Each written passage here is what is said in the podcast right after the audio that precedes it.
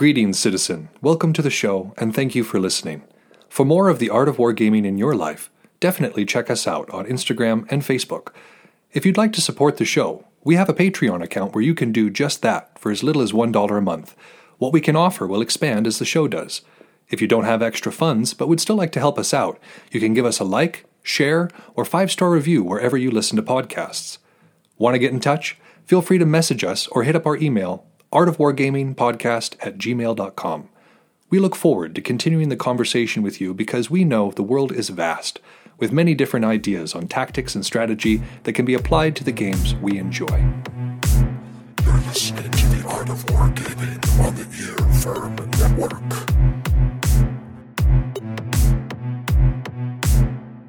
On War. On the theory of the art of war, 25 through 36. Welcome to the Art of Wargaming on the earWyrm Network. I am your host, Yagmalark, and it is good to have you back in this new year. We are looking forward to hopefully being able to expand once again, depending on what the world landscape and the old virus pandemic thing looks like. We got a lot of exciting things planned for this year, but that, of course, is dependent on many things, much like military science and activities themselves. Trying to correctly predict the future is something that only charlatans claim to be able to do, in my opinion. There's too many probabilities on what's going on. So let's get down to brass tacks. Apart from a nice little rester that we just had, being able to kind of take a load off during the darkest time of the year, we were not able to get down to Bifter, or Battle for the Ring, sorry. Most people would just refer to it as Bifter instead of BFTR. Anyways, from what I understand, it was a pretty cool event. The fighting was decent. There were, of course, some political issues, socially speaking, from what I understand, but from everybody being repressed and kind of locked away in this pandemic madness. And you I'm sure you've noticed it in your own life amongst your own friends. People are just a little bit more agitated, a little bit more prone to drama.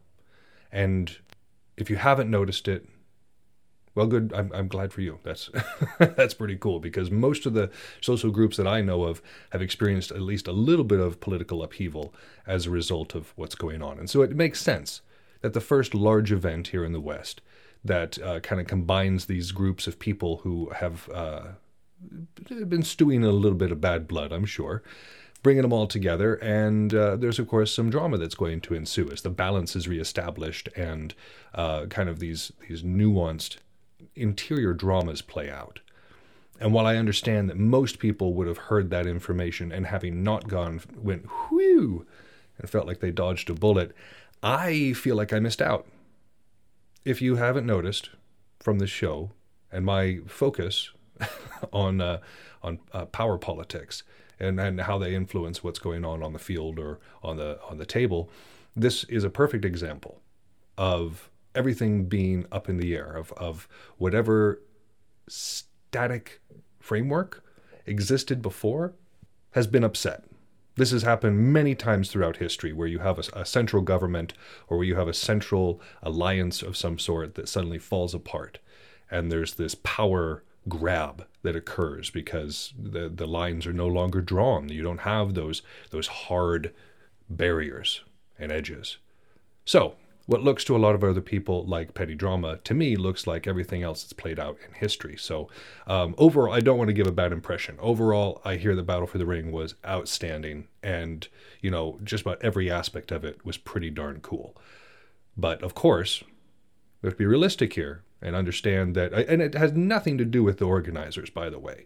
This could have happened anywhere. It just happened to happen at Battle for the Ring because they were the first big event that was going on this year, and the first one that's really been solid since all of this picked up. And so it was inevitable. It really was inevitable. It's not anybody down there's fault. It's not the staff's fault. It's not the planner's fault. It's really not even the people's fault, in my opinion. It was bound to happen. And so if you missed out on that, well, then you probably missed out on that. And I don't know what your opinion is, but I'm sad. that I missed out on that particular thing. And of course, the fighting and the social element. I had so many friends who were there that would have been lovely to see. But you know what? I'll get a chance to see them later. So there's no reason to rush anything. There's no reason to make imprudent decisions, as our studies have shown. What have I been up to?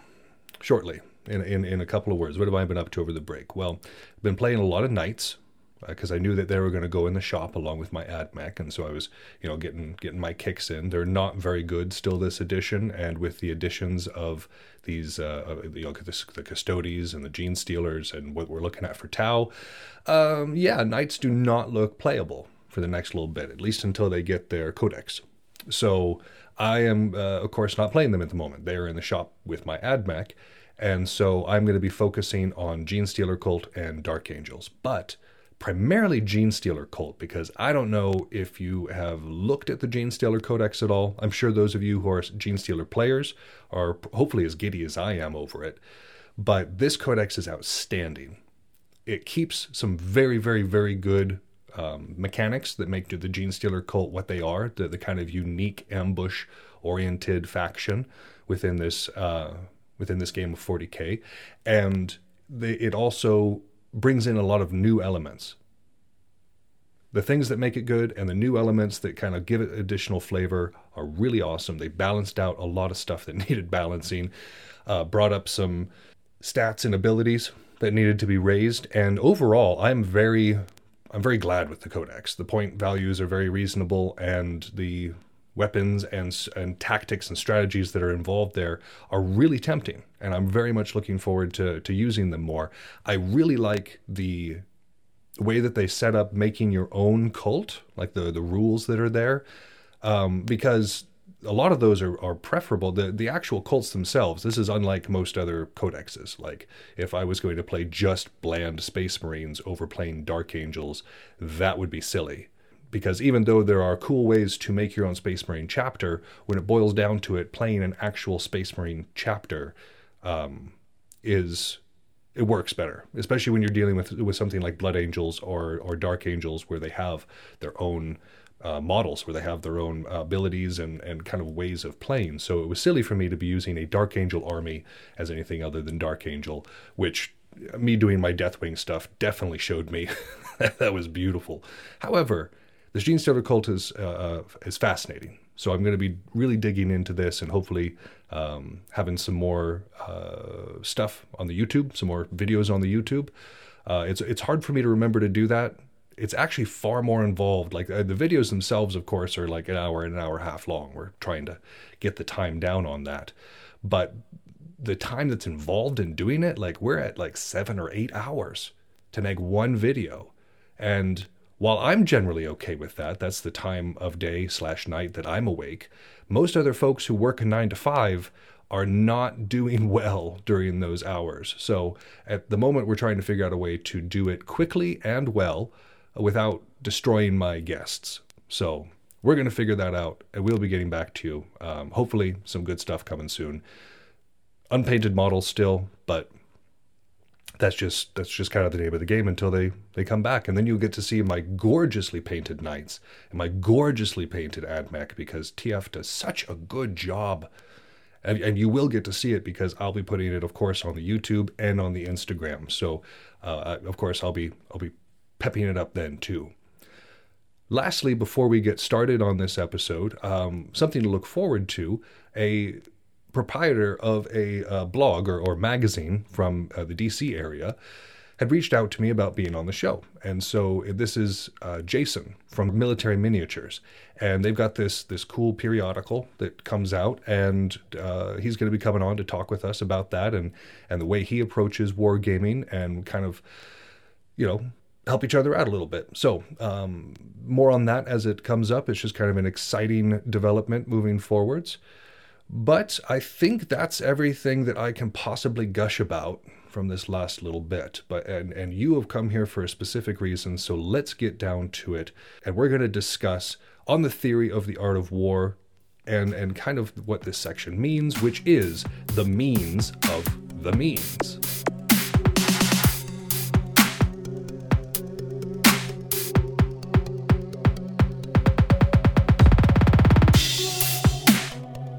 No, I did not stutter before the transition. When I said the means of the means, that's exactly what I meant. Clausewitz, as we know, as we've been studying, can be a little convoluted sometimes.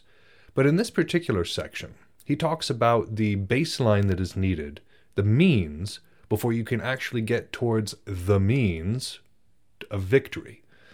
Now we're going to go through this for this episode. So it's a weird concept.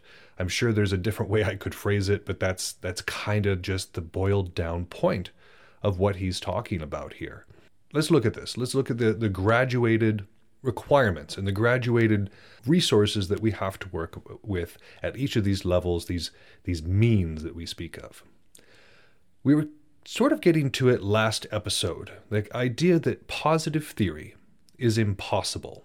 Of course, we spent that entire time trying to figure out what is the theory and all that. And we may think, oh, if that's impossible, then what's the point? Well, the problem is that we cannot construct a solid scaffolding supporting a guaranteed victory.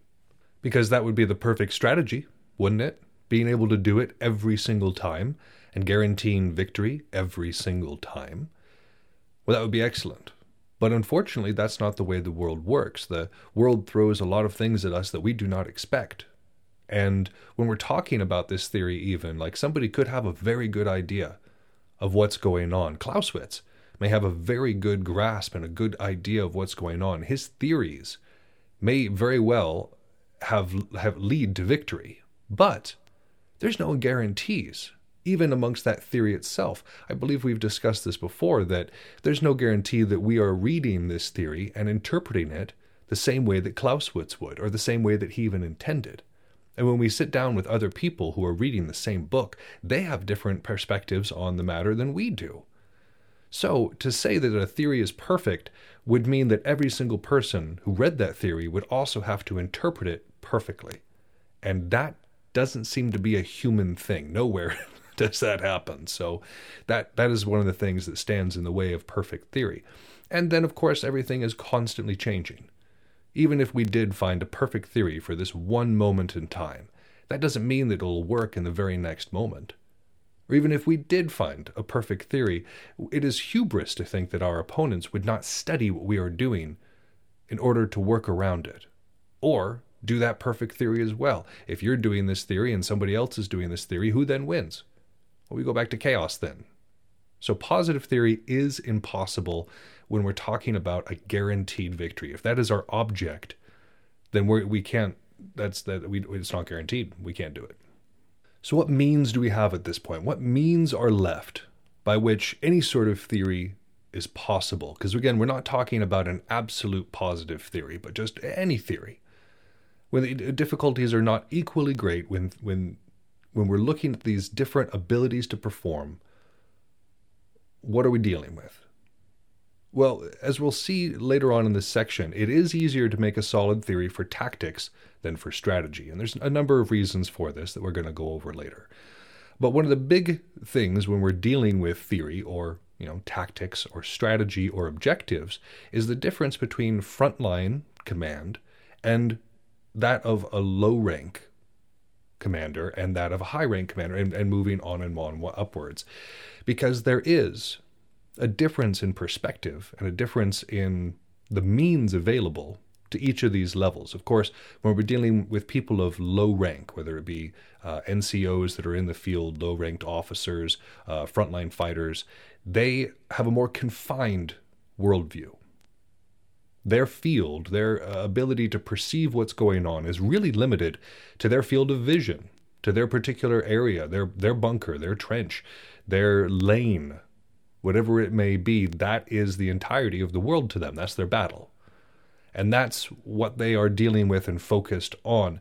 Their ends and means are fewer as well. They don't have they do not necessarily have everything. They're not necessarily all cav and infantry and artillery and those sorts of things. They don't have all of that available.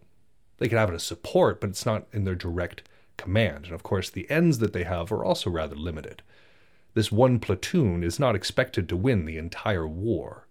They're expected to do the best that they can at being a platoon in their particular part of that war. But as you go up, that becomes different. The data becomes less distinct because, again, if we're talking about a ground pounder, they can see it. They can see what's going on around them. They know the blood, sweat, and tears and engine oil. They can see for themselves what's going on the field. This is different the higher you go in command. The further you become from the front line, the more rear echelon and protected a commander is, which is what generals are. They're kind of removed for the most part. We've seen how that can go horribly wrong if they are not. Take General Stonewall Jackson and how he perished. He was out doing reconnaissance work, which was not general's duties, and it got him. So there's a reason that they are kept distant, but it's also it can be a hindering factor because of these different perspectives, the lack of specific perspective of what's going on the ground. Of course, high rank is going to be more abstract. And so there's a lot of information to process. So the means that are available to these different levels are not equal, but neither are their difficulties equally as great. So that's just something to remember as we also move forward. Knowing this, knowing about these different variances and knowing about even the differences between the chain of command and what they are capable of, we realize that theory must be in the nature of observation, not of hard doctrine. If we're looking for the military infantryman's handbook that tells us exactly how to fight every war and every situation, it does not exist. I sought it when I was younger. I figured that somebody somewhere had come up with the perfect theory or the perfect strategy to be able to handle whatever war threw at them. And I'm still looking.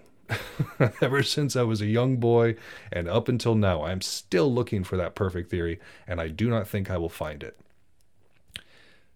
Because it's not in doctrine. It's in a matter of training ourselves to react well to the situations, to read a situation and kind of know what we're supposed to do to achieve victory there. I know we've talked about the concept of Kudel, which is, being able to look at the field, look at a situation and take it all in a moment and try to achieve victory. Well, this usually doesn't come out of nowhere. There are some generals, there are some fighters who just have the innate ability. They stepped onto the field for the very first time and they just had it. And we're not talking about the geniuses here. Remember that any of this talk of theory, any of this talk of coming together on any sort of idea and us working on theory completely negates the existence of genius. Genius completely blows any of this stuff out of the water. What you and I have to work for in terms of like Kudel, a genius does not. So we're not talking about geniuses here. We're talking about you and me. And for us, the more learned we are in the subject, the better our predictions can be, the better our Kudel is. I didn't necessarily walk onto the field for the very first time and really understand what I was looking at. Not in an immediate sort of way. It may have been something in introspection that I was able to grasp, but at the time, it was meaningless to me. And so I had to learn to look across the field and know what I was dealing with, know at a glance who was over there and what their capabilities were. Same thing with my team, having to look at it. But that wasn't innate. That wasn't something that I just walked onto the field and was able to do. It was a lot of defeats. It was a lot of wrong ideas playing out. It was a whole lot of mistakes that led into my ability to be able to do that. It was a long and hard process. And that's going to be normal for most of us who do not have this ability to just immediately do it, but it is necessary because it's needed to be able to do this through observation and not doctrine. Doctrine would be easy. I would love doctrine because, again, then you just stick to this particular way of doing things and bada boom, bada bing, you've got victory. But instead, we have to rely on intuition in a lot of cases. And to build that intuition, we need to be knowledgeable. So everything we learn, everything we can possibly cram into our brains will contribute towards this. If a person has never been on the field before, never seen a situation, they might be left grasping for the right idea or the right direction in which to take that battle. But somebody who's well-read in the subject, somebody who's even watched a lot of military movies, Game of Thrones, whatever, they may see a situation and go, oh, I remembered this from this particular event, hopefully history, because that's usually a better tell of what's going on. But a lot of the shows and movies recently do tend to have a fair deal of accuracy, which is nice. But we may see a situation and go, okay, I've seen this before. I've read about this before. You know, so I can kind of imagine what I'm supposed to do or not supposed to do. You know, perhaps I read about this in history and the side that I'm thinking about was the one who made a very wrong decision, and that wrong decision cost them the battle and or war. Okay, I know what not to do. Not necessarily know what exactly to do, but being well learned helps us very much know what not to do and kind of gives us an ability to be predictive because we understand the limitations. We understand the boundaries of what we're coming to expect. It's not just everything, infinite. It's been narrowed down, which is nice. So what we're looking for then are common sense broad maxims rather than an algebraic equation. Like we said, you don't just put in information and then suddenly comes out the solution. It's more of a matter of feeling it out and understanding that there are some truths that are usually vague. Think about Sun Tzu. We're going to jump back to Sun Tzu right now. And even though Clausewitz has had nothing nice to say about the man, there is something to say about his maxims. They are widely applicable. You have the ability to look at a lot of various situations and apply these ideas in ways that are not super specific, that can be tailored to the situation itself. And so that's very nice. Napoleon's maxims are very much the same. They are these broad ideas. An army marches on its stomach. In that statement, he's not telling you how to put together a logistics team. He's not telling you how to assemble a supply train. He's just letting us all know that an army marches on its stomach. And even that small maxim itself has us keep our minds on it, keeping our focus on such things. So this is the same way when we're dealing with theory, especially when it comes to strategy. These broad maxims of things to remember, general things to remember. You know, try not to fight uphill. Easy to remember. How you apply it on the field is up to us. So at this point, theory starts to become possible. And it ceases to be in contradiction with practice, because when we're looking at practice, there's so much that's variable. There's so much that we cannot control. And so when we're not trying to work toward a positive theory that's hard set in the stone, but instead relying on our intuition, on our coup d'œil, on our common sense and our broad maxims, suddenly we're able to start to formulate some sort of theory. And again, it's based on common sense. And these theories are and have to be natural to the mind. Nobody looks at a theory that is completely off the wall and says, okay, this is going to work. Because if it doesn't work, it doesn't work. And if it's unnatural to the mind, if it's something that is too difficult to process or to execute, if it is something that is too abstract to really have any value in the field, then it just, why? Destroys our efficiency and our ability to win. So it has to be natural to the mind. We're looking for things that make sense. So when we had talked about making solid theory for tactics, let's dive into that a little bit right now. Let's talk about tactics. Because theory considers the nature of the ends and means here on a limited scale. As we had said before, low rank, you know, I've got it confined, their data is distinct. This is what we mean by tactics. And I just want to redefine this again. I know we've talked about it in past episodes, but when we're talking about tactics, we're talking about what you can see. If we're a frontline fighter, if I'm in the line, the folks that I can see, the part of the line that I have control over, or not control, but influence over. In this area, I practice tactics. And tactics, they're way easier to come up with something that works. I've seen it all the time in Belegarth. You've got a unit that comes together and they've got a really solid tactic that works almost every single time, not just because of what they're doing, but who's involved. You know, there's certain units that have a very strong center. And when they're working together with their defense and their pole arms and their archery, that strong center is formidable in of itself. But then they also have very good flankers that are incredibly practiced at harrying the enemy and making them open up and make mistakes that the strong center can then capitalize on. When a team is able to do this, tactically, they can make it work quite often. If they've practiced it quite a bit, like when the Dark Angels take the field and we're doing our thing, those tactics are practiced. Those tactics are ingrained in us. And so if it works, it works. And can we come up against something where that tactic doesn't work? Absolutely. Absolutely. There's always a hard counter to what you do. There's always a different style that complicates what we're attempting to accomplish on the field. So now, again, tactics are not perfect, but it's easier to come up with something that works most of the time when we're dealing with tactics. So what are our means? Let's talk about our means and our ends in tactics. What are our goals and how can we get them? Well, our means are the army, the disciplined forces at our disposal, immediate disposal. If I'm a solo fighter, then it's my own sweet self, my arms, my legs, my weapons, my armor. I am the means. If we're a small squad, then we are the means. If we're a flank, we are the means, and so on and so forth. And so whatever we have, whatever we can really affect, which is really no more than, let's say, like a squad or a team. That's like 10 people, really. Most of us individually would attempt to control that many or influence that many people in our direction, tactically speaking. So that's what we're working with. We're working with our immediate environment and the people who are there, and those means can be different depending on what we have. Those folks who had a very established team and a very established tactic, their means are a little bit different. People who come from disparate sides and have to work together when they haven't practiced doing so, there's different means available there, different expectations. But the ends for all of it are the same. We're trying to accomplish the same thing regardless of what we have in our means tactically, which is the retirement of the enemy or gaining possession of their position. Now, we had talked about this earlier in Clausewitz, that these are the only two aims in war, really.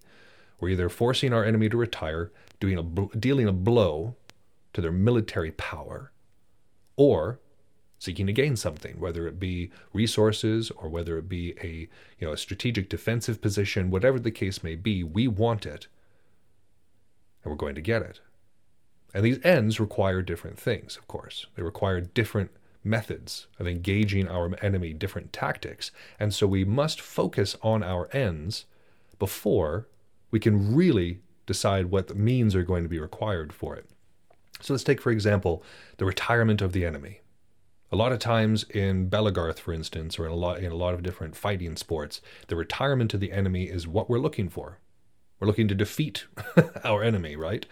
And so in going for this, we attack our enemy's strength more frequently. We're focused specifically on breaking the center or making our enemy, just defeating them. I'm trying to over-explain this, but we're focused on killing the enemy. And so in doing so, we're looking for the hardest ways to hit them in their military to speak of. We're looking to eliminate their chain of command.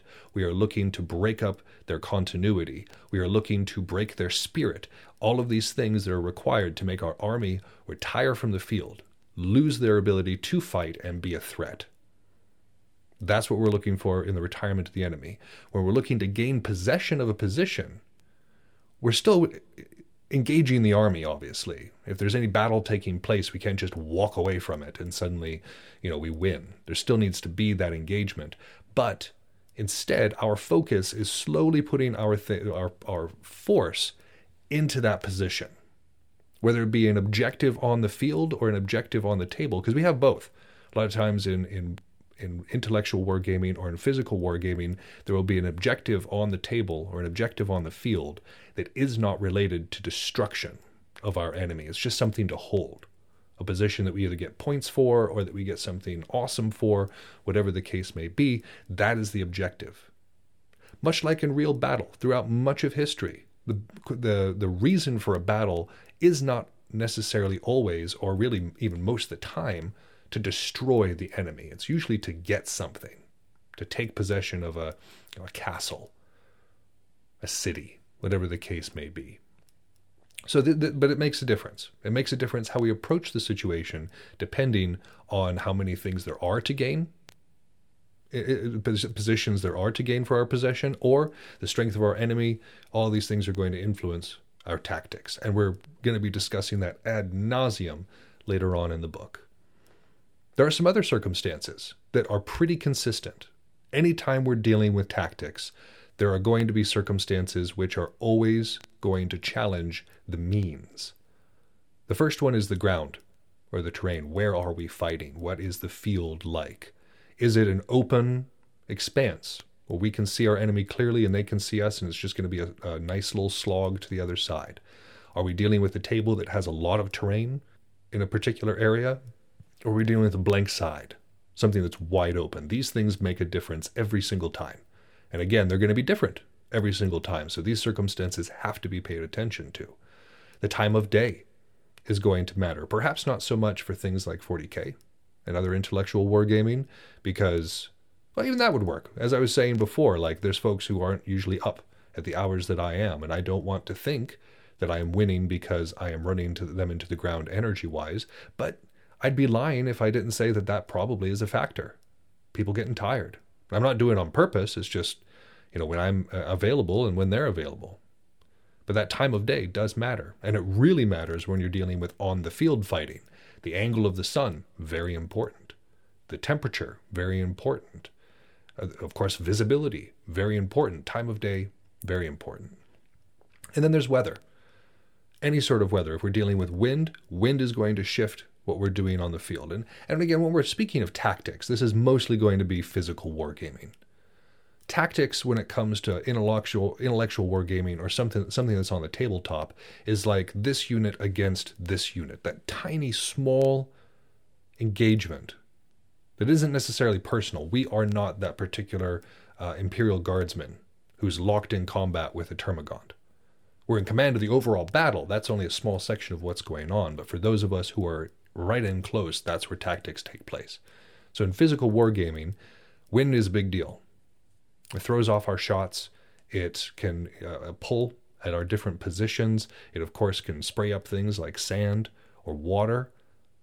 So wind is a definite factor. Rain is a factor. It can make the field slick. Again, it obscures vision. And then he very much stresses the existence of fog. Recall that this is the man who coined the term fog of war, but in this particular case, he's not talking about the hazy data cloud that exists outside of our, you know, limited actual intelligence or limited actual data, but in this case, actual physical fog. There was a battle we discussed recently where the fog played a huge role. It allowed the French to get into a very good position and beat an army that nobody thought that they were going to beat, including most of their commanders, I imagine. So fog, also a very big thing. I've seen it play a difference in something like Belegarth or Dagger here. So those things are always going to be present, always going to be an issue when we're dealing with tactics. So now let's move to strategy. So that was the means, right? Tactics are going to be the means by which we achieve the next means, which is in strategy, right? Because the means that we have in strategy are the victories that we get out of those tactical maneuvers. In something like Belegarth, when we're on the field, just because I win in my flanking maneuver doesn't mean that those attacking the center or the other flank were just as successful. We tactically may have done well, but overall the strategy may have failed because something went wrong in other sectors. So strategy is dependent upon many different things. It's of course dependent on the general restrictions that we've discussed previously, but it is also very much restricted to what means they have through these various tactical victories or defeats. The means that we have in strategy, of course, decrease the more that we have defeats. If we're losing models on the table, if we're losing fighters on the field, our means are reduced. Our ability to achieve that victory, the overall victory, is reduced. And the end in strategy, the overall victory that we're going for when we're dealing with strategy, is of course peace. Seems weird that war would have its absolute goal as being peace, but really war is just politics taken to the extreme. And again, it's something that is resolved when we achieve what we need, whether that is the possession of the positions that we want or the retirement of an enemy permanently. Their ability, like them being neutered and not being able to attack us, not have the ability to hurt us anymore. That's what we're looking for. That's peace. And so the victory in all these little fights all around, the one-on-one skirmishes or the unit-on-unit skirmishes, this is what plays into tactic or strategy. And this is why strategy is so complicated, because it relies on these variables that aren't necessarily within the overall control. We can put our best unit into the position where they can do the best job, but at the end of the day, they could accomplish it or they could not. It's always a roll of the dice. You know, that well-rehearsed unit that we're talking about, the one with the strong center and the good flankers, they might be able to consistently win, but that doesn't mean that they're always going to win. And so if we depend on them to win, and then they don't, that affects our strategy as well. And this is why redundancies are important. Making sure that just because we fail in one area tactically doesn't mean that our overall strategy fails. There has to be a backup plan.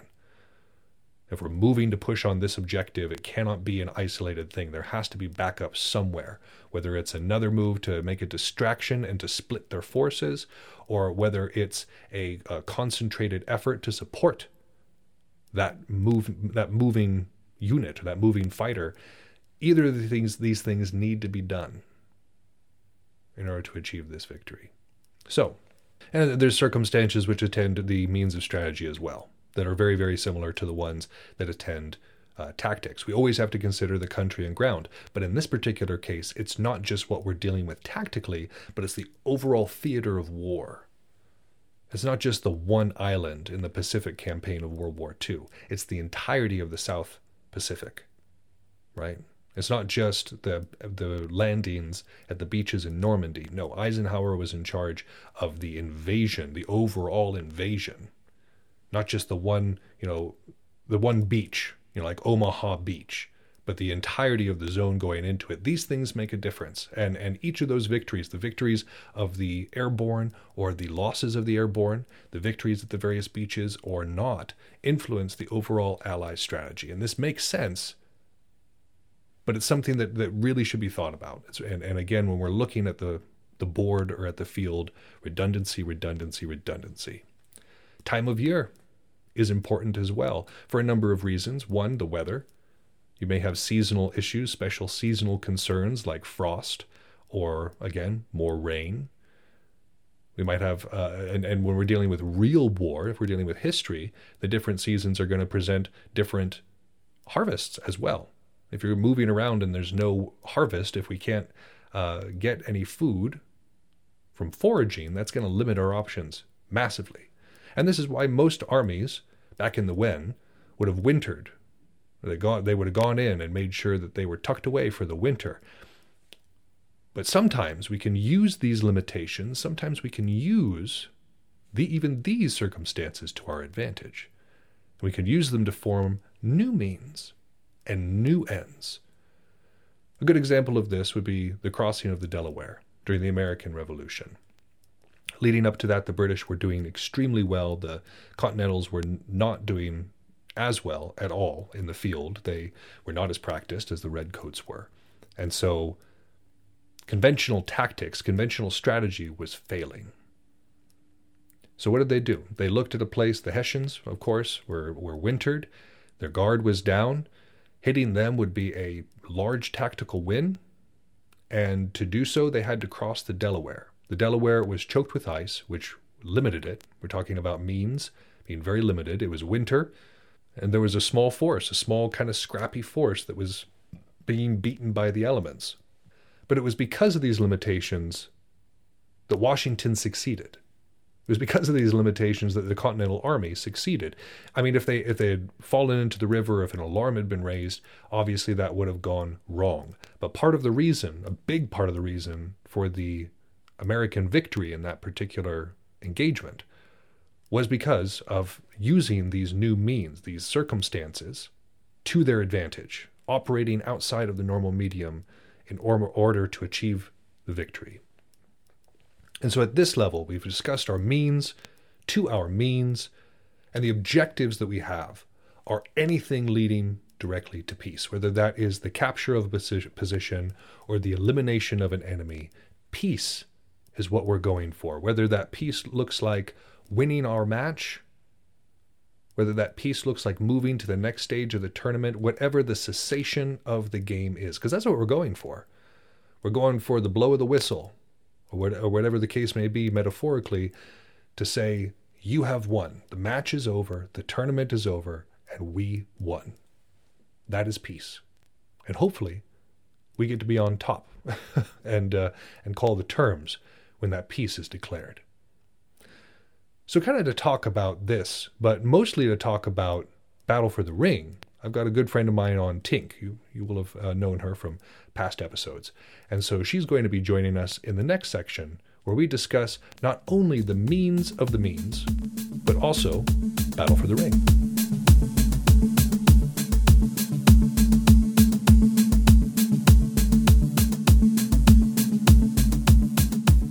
Here to talk with us today about the idea of chaos, being prepared in the broad sense, and the most recent event, Battle for the Ring, we have my good friend and longtime friend of the show, Tink. How are you doing, Tink?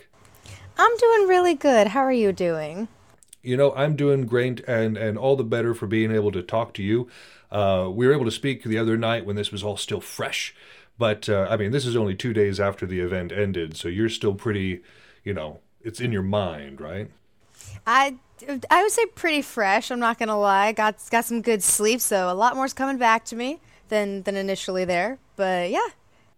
Yeah, when I first saw you coming back, I was speaking with you over the video chat, but I could smell the campfire coming off of your hair. You know, it was just, it was very odd. Like, I love that look. I love rolling back in and just looking at myself in the mirror and being like, you were outside for prolonged periods of time, so. Oh, yeah, I just got some good sun. That was really nice. I work inside a lot, so it's really nice to see some sun. But also was really great to, like you said, get a little extra campfire in my soul. Everything still smells like campfire. I swear, I think my clothes hold on to it a little longer. I know, definitely my sleeping bag. I went to roll it out to, you know, wash it, and I was like, I don't want to lose that smell. It smells so good because it's just in everything. No, I love it too, and hopefully with the season getting a little bit brighter and a little bit more safe, we can all start experiencing that a little bit more as well. But to kind of address that elephant in the room, one of the trials of putting together an event of that size is the idea of keeping things safe, especially during this time of COVID. Like normally, of course, there's the event crud that everybody kind of goes home with, but it's different when it's something kind of endemic and dangerous as COVID is. So we know that Clausewitz failed to take cholera seriously and paid the price for it. But from everything that I'm seeing, there were several hundred people at Bifter, and I'm only hearing that a couple of people came back and tested positive, and nobody even knows if they got it at the event. Right? Is that correct? Unfortunately, there have been actually a few people who have come back positive, and some of them tested during the event, some of them tested within the last few days of us recording, and unfortunately, that could mean that they were exposed during travel, before the event, or could possibly be at the event. Either way, they have been incredibly diligent about communicating with the individuals involved and communicating with the event staff and coordinators. The coordinators have officially made a post and are doing their best to communicate and contact trace with any and all information that they have, which is really, really great to see. You know, the event coordinators took a number of measures before we came to site and have taken a number of measures while we were there, even as far as command stripping, many hand sanitizer bottles in as many places as they could. Like, that was really great to see. And now they're doing their best to hopefully keep everybody informed. So if they need to be isolated, they can isolate, or test if they need to test. Well, yeah, and it would have to, because for the numbers to be as controlled as they were, especially with a community such as ours, there would have to be a lot of those measures in place. Would you mind elaborating on some of the other ways that they made an effort to keep things safe and have those redundancies? Not just one way of keeping the disease in check and keeping potential spread in check, but multiple levels of such. Absolutely. First and foremost, it was announced ahead of time that you would need to be vaccinated in order to attend the event. And if you were unable to be such, as in you were not of age, you were perhaps a child of a fighter who was coming to the event, that there would, be a special area to which that you would be actually camping in at the event.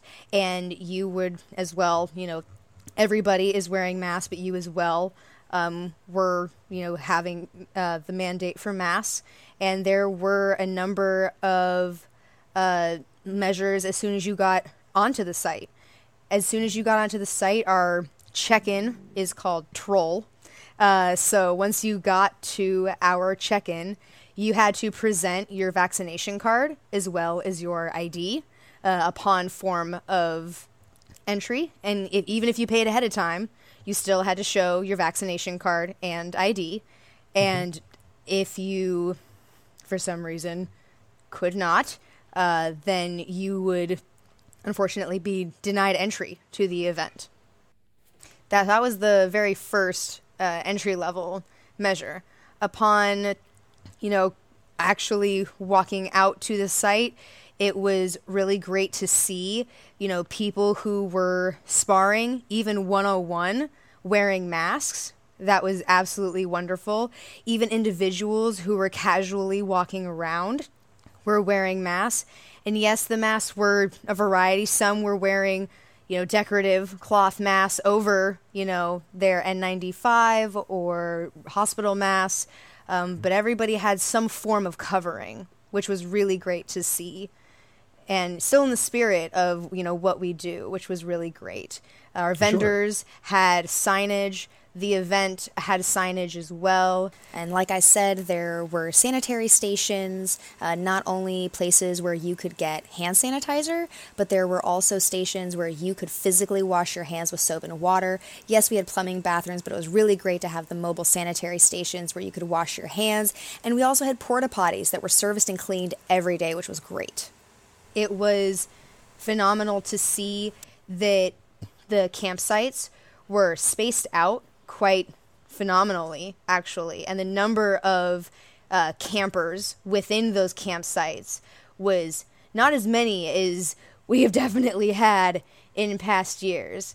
I'm not quite sure of the number, but I'm not sure we surpassed 415. I'm not really sure. I know somebody who came to the event and checked in, I would say maybe midday Saturday, and they were number 370. And that, I don't know if you can testify to, but is very small in comparison to 2020.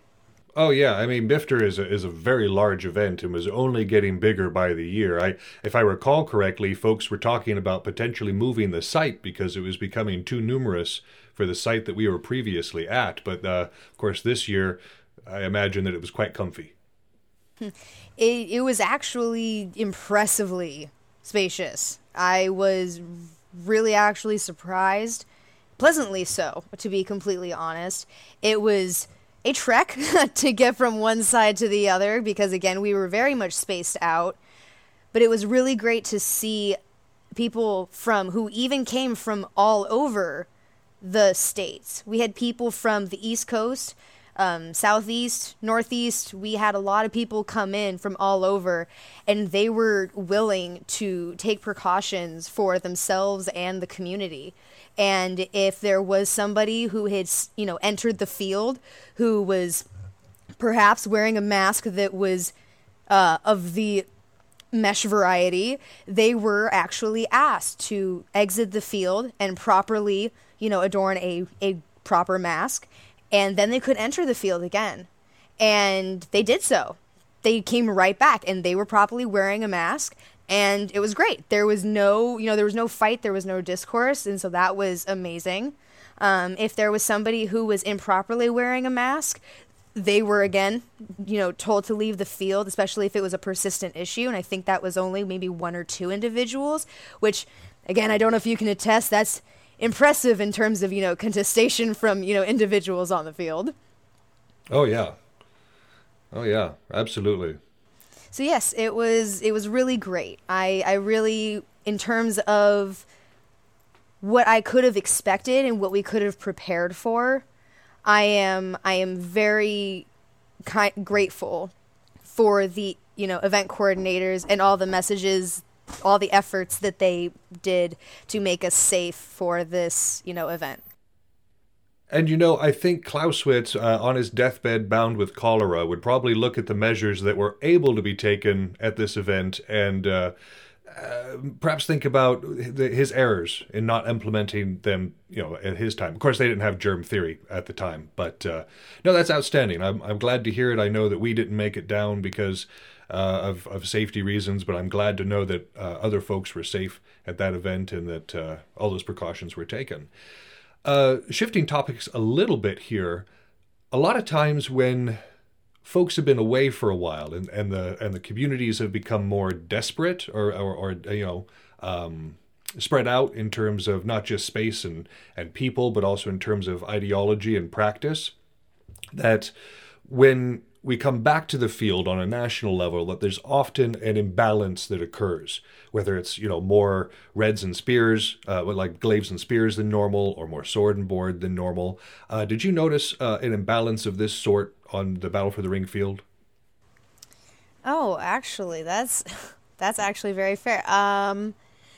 Yes, there was actually quite a shift, I would say, in terms of field presence. I have been a part of this community since 2014, my very first Battle for the Ring being 2015. And since then, you kind of have a taste for who is there, how many projectiles you might come across, how many, as you said, poles you might come across, how many shields you might come across. But when it comes to dealing with people who are on the field more than others, I feel like this time I saw a lot more range fighters, which is absolutely fair given, again, the circumstances of health and whatnot. I would say some people who perhaps this was their, I don't know, maybe even first time or, only first time at an event getting to use that weapon set. But I would say there were only, I don't know, I can count on one hand how many times I died to a physical blade and strike while I was on the field. I would say the rest of those times were either a javelin being thrown or a arrow killing me. So speaking of, I'm assuming that archers were one of the primary ranged units that you were dealing with in terms of trying to, just deal with? Yes, actually, that is, I would say, at one time, I believe I would see at maximum about 5 archers, possibly on each side. It was rather impressive. There are times where we have had 1 or 2 on each side, and that is a pretty average, I would say. When you start getting 3 and 4 on either side, those who do not have a shield start having a pretty rough day. And once you get past that, it's you start to get a what I would call a bit of a range / like power imbalance, depending on how many other shields that you have. If you have enough shields to create some safety for those who do not have shields, then it might become less of an issue to have that many archers. But in this case, there were far more archers than there were, individuals or shields to protect. So in terms of, let's talk about ratio here, because I'm not sure that the listeners would know what a typical side would be. Your ratio of like archers to other fighters, what would you say? I would say there were 5, say we had 5 archers, 2 or 3 individuals with longer poles, maybe 3 or 4 shields, possibly less, usually less, and that was it. So that's like half and half right there. So that was our maximum day, I would say. That was our really, I think, good day. There were, you know, if we could scale that up depending on the fluctuation, you know, I'd call that the average of our good day. Okay. But I remember a couple of fights where there were only maybe 2 shields and 4 or more poles or no poles and archers. Possibly, you know, 3 to 4 or more archers. Well, I assume from your tone in talking about these archers that you were a person who was attempting to go melee, yes? Yes. So, as a melee fighter, an experienced melee fighter, how does that proliferation of archery, that proliferation of ranged capability on the field change how you fight? It honestly depends whether or not I have protection. There was a point where I was lined up with another fighter who is a longer ranged pole fighter than I am. I'm a bit of a shorter ranged red user pole for our poles, and we had another pole user with us, but he had a shield on his back, so he could turn to avoid projectiles if they were, you know, thrown or launched at him. And to my left, I had a shieldman who was trying to protect all of us. Oh, Lord. And in that moment, you come to realize that you have to adjust your tactic of keeping your head on a not even swivel. It's more of a back and forth, I guess we can call it, and keeping track of any individual who possibly might have a throwable weapon while watching for somebody else who might have a pole. We had an individual with a pole who is very good at what he does. He, even though he is, you know, and he's really great and we're really great, We are nothing to an arrow. So while we are trying to deal with melee coming in, stabs coming in, and possibly a javelin coming in, we have to also try and look behind that first line of attack to look for archers who may or may not be trying to sneak a shot from, you know, a tricky angle, or just blatantly step out and try to, you know, shoot you head on.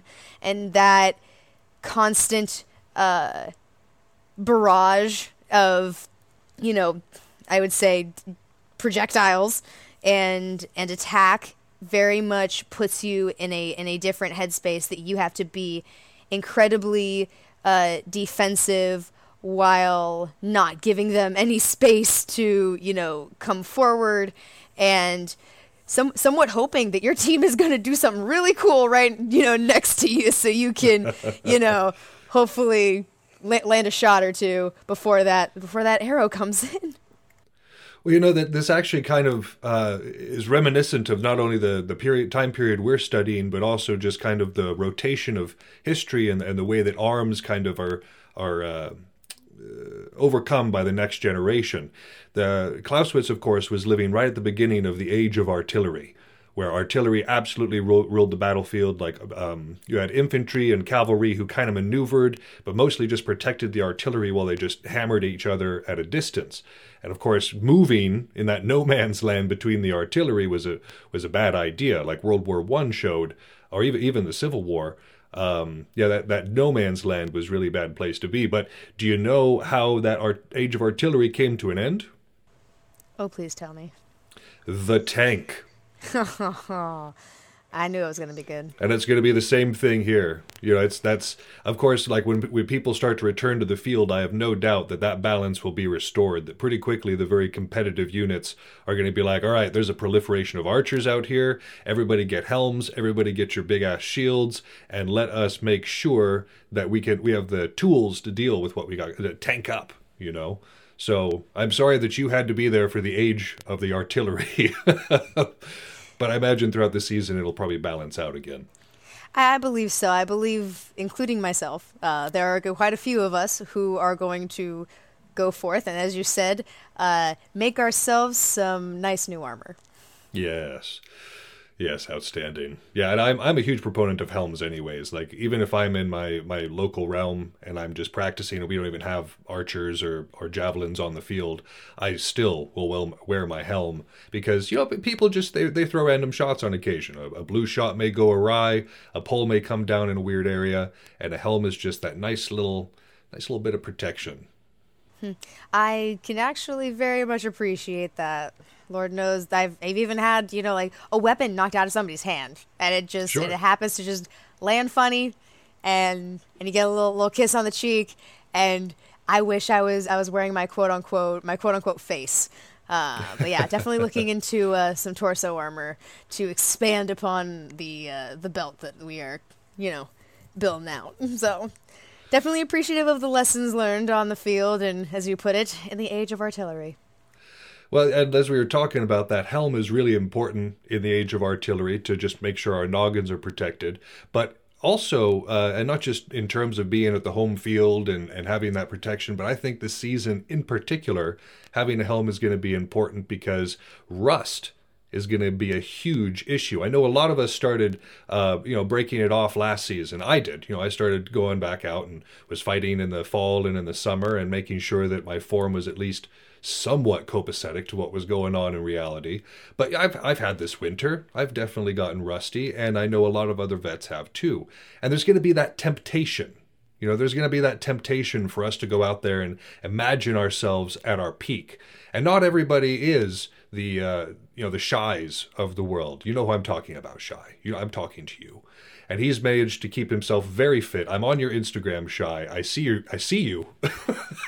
And I'm terrified to face this man because he's kept himself fit. He's kept himself good to go. But he's like the 5%. The rest of us, like myself, have expanded a belt size and have definitely lost quite a bit of muscle tone. So did you see any of that when you were out there? Did you see the vets kind of out there expecting themselves to perform at this level that they just aren't at anymore? Outside of in the mirror. Yes, absolutely. I have been fortunate enough within my plague COVID bubble. I have had some fighters, and we have, you know, been able to spar amongst ourselves individually, you know, but that does not prepare you for those larger field fights. Oh, I can tell you that. Oh boy. But yeah, you definitely did see people who came out and tried to throw that shot that they've always thrown. And I swear I hurt myself. I really did. I got excited and I really thought I could do it. And, you know, and that's okay. Like, that tells me, though, where I need to work, and that's fine. And there were, you know, some other people who, you know, definitely did too. And we bonded over that, you know, good old pain, you know, motivator to just, you know, go get some water. But that, you know, that was, I think, also a good lesson, like I said, for a lot of people of, you know, it's okay that we are, you know, I guess getting older by the COVID year, but when we are coming out to like big stuff like this, that it's okay to start at 5%, 10%, and work your way up to where, you know, you're feeling good.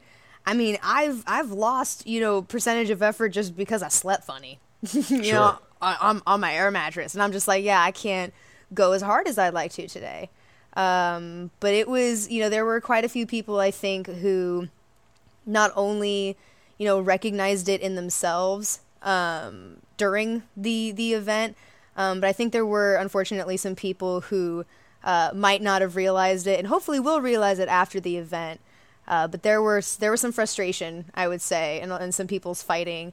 And again, I don't think that was frustration in the conduct on the field.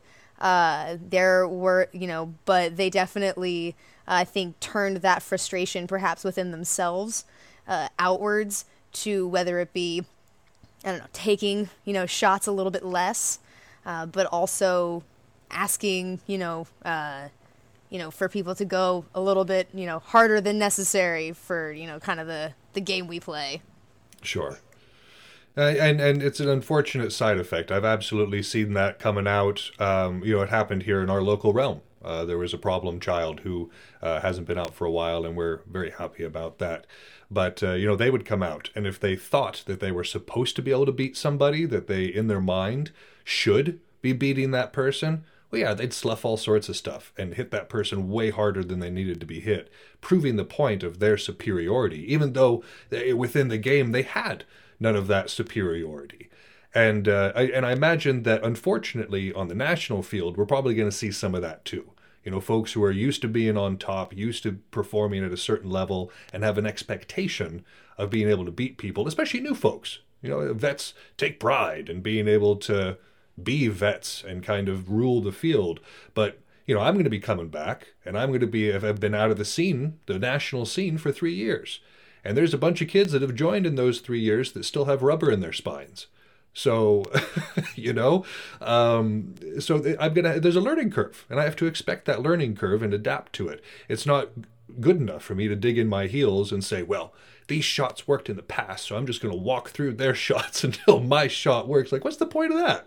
What's the point of that? Generate salt, get kicked off the field? No, we got to learn. We got to grow with the times, Yeah, no, I completely agree. And I think, again, as we start to, as you put it, knock off the rust, I think some people will begin to, kind of come to remember that, it's, we are at the point where we need to, like I said, adjust and, just reacclimate to the new kind of structure we're in. Again, like I said, there are things that I, shots I tried to throw that I cannot throw anymore, and that's okay. I just need to adapt to the new structure that is this, and the new spine that is this, and the new shoulders that are this. But I also agree that there are going to be quite a few people that are going to be surprised about some of these younger fighters coming in and doing good. But I will, let everybody in on a secret. It's kind of us, the broken vets, who, and those who, can't throw those shots anymore, who are, teaching those youngins how to do the thing, and how Sure. to, and what shots to throw. And, I will absolutely confess, there have definitely been times where I've, let somebody know, hey, that fighter, if you ever see that fighter again, this is that one shot that I know that, is the only thing that I can do to, like, get that arm that could give me a fighting chance, any chance to possibly, win, a one-on-one with that person. And yeah, that's the knowledge we have to pass down. And I think hopefully everybody will be pleasantly surprised with that, and hopefully they won't take it as, an affront to themselves, and just us trying to expand the game and, frankly, give us all a new challenge. We need some new blood, right? Absolutely. And I, I always like a challenge, always if I just got to be perfect, if I got to the top and I was the best of the best for the rest of forever, that would be boring. That would be boring as heck. But having to put it like being One Punch Man, I've seen that anime. That guy is bored all the time because he's just the best. He can't help it. He's just the best. There's no struggle for him. And so I like that. I like having that little bit of struggle and making sure that life has the spice. Absolutely. I like you said, I want to be learning constantly, whether that be learning a new skill, whether that be learning a new piece of knowledge. I never want to be the best, and I also don't like being right, and I don't like wanting to, be like, oh, yes, that shot will land. I know that's going to land. And you know what? If it doesn't, okay, you know what? I've got something to learn, and I That's right. love that. Hey, sometimes it's great being wrong. I love being wrong. God, do I hate being right. So I am so thrilled that, you also seek that knowledge and that, desire to, no, let's see if we can, figure this out. And like you said, have a little bit of a struggle. And I think it's a good headspace to be in, coming out of the pandemic. And if we think, again, that we're supposed to be the best, or we've got these expectations, we're really just setting ourselves up for failure. So coming into this with a mindset of, we're kind of neophytes again. We need to relearn this. The basics, we need to be readdressed. We need to be reaccustomed to the realities of the field and how quickly it moves and how these different styles from these different places, especially since, like we were talking about, they've had a chance to percolate in these different areas. You know, maybe SoCal has been more isolated from NorCal, is from Oregon and these sorts of things, and these different smaller areas have developed. They still keep developing, but it becomes very different. And so when that comes together, the field is very interesting. And so we do need to approach it with an open mind and a willingness to learn. Yeah, and that's all we can really do to be prepared. And it, you know, as we've very much, you know, learned and experienced, it might not go to plan. We might have the plan. It might not go to plan. But as long as the backup plan is just to accept it and roll with the punches and be willing to learn, really all we can do. Very true. Very true. Well, Tink, I have absolutely loved this session. Talking with you again has just been a delight, as it always is. Well, thank you so much for having me back. It was absolutely wonderful, and I am so excited to talk to you later. Indeed. Well, we will definitely have you on again and look forward to it in the future. But for the rest of us, we are going to jump right back into where we were with the French Revolutionary Wars.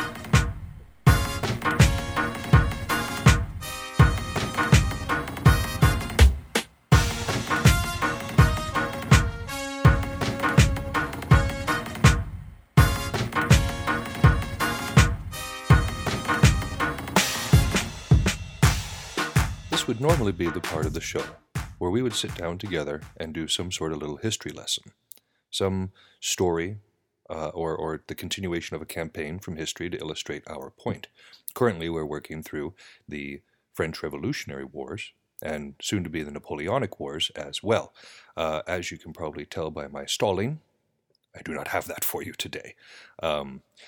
For those of you who have been in high-level college classes, 400-level classes and such, I think you will sympathize with me when I use the analogy of going on college break, on some sort of summer or winter break. And when you come back, it's a struggle bus, just an absolute struggle bus. Before the break, you had this nice, well-done routine, some sort of worked-out way of doing things so that, you know, the same amount of work could get done in an efficient manner. And then you come back from said break, and it's like, okay, well, I got to learn how to do this all over again. So I would normally get behind on my schoolwork, but here I don't have to worry about a final at the end. But suffice to say that this episode, we will not have that history section. And the big reason for this is not that I couldn't have just cobbled something together for you guys, because I can, but that I would like to present some sort of factual, accurate depiction of what we're talking about and make sure to be able to relate it and loop it back in. So to be able to do this, I want to give you guys a quality third section, a quality history lesson. So until I've got this section to such a point that it is satisfactory to me, and it's not just one of those, you know, C- papers back from a break. But I just want to let you guys know this section will return, but in the future. And I appreciate your patience. That's our show. Thank you so much for listening. If you haven't had enough of the art of wargaming in your life, you can find us on Facebook and Instagram, where I occasionally post funny and educational memes. If you want to get in touch with the show directly, you can email us at artofwargamingpodcast@gmail.com with any questions, comments, or concerns that you might have. Also be sure to check out all of our sister shows on the earWyrm Network, including General Nerdery, Word Balloons, Fried Squirms, and more. We're working hard on having something for everyone. And again, you can find those at earvyrm.com. That's earvyrm. You can also find that in the show notes. But for now, this has been Yagmalark signing off.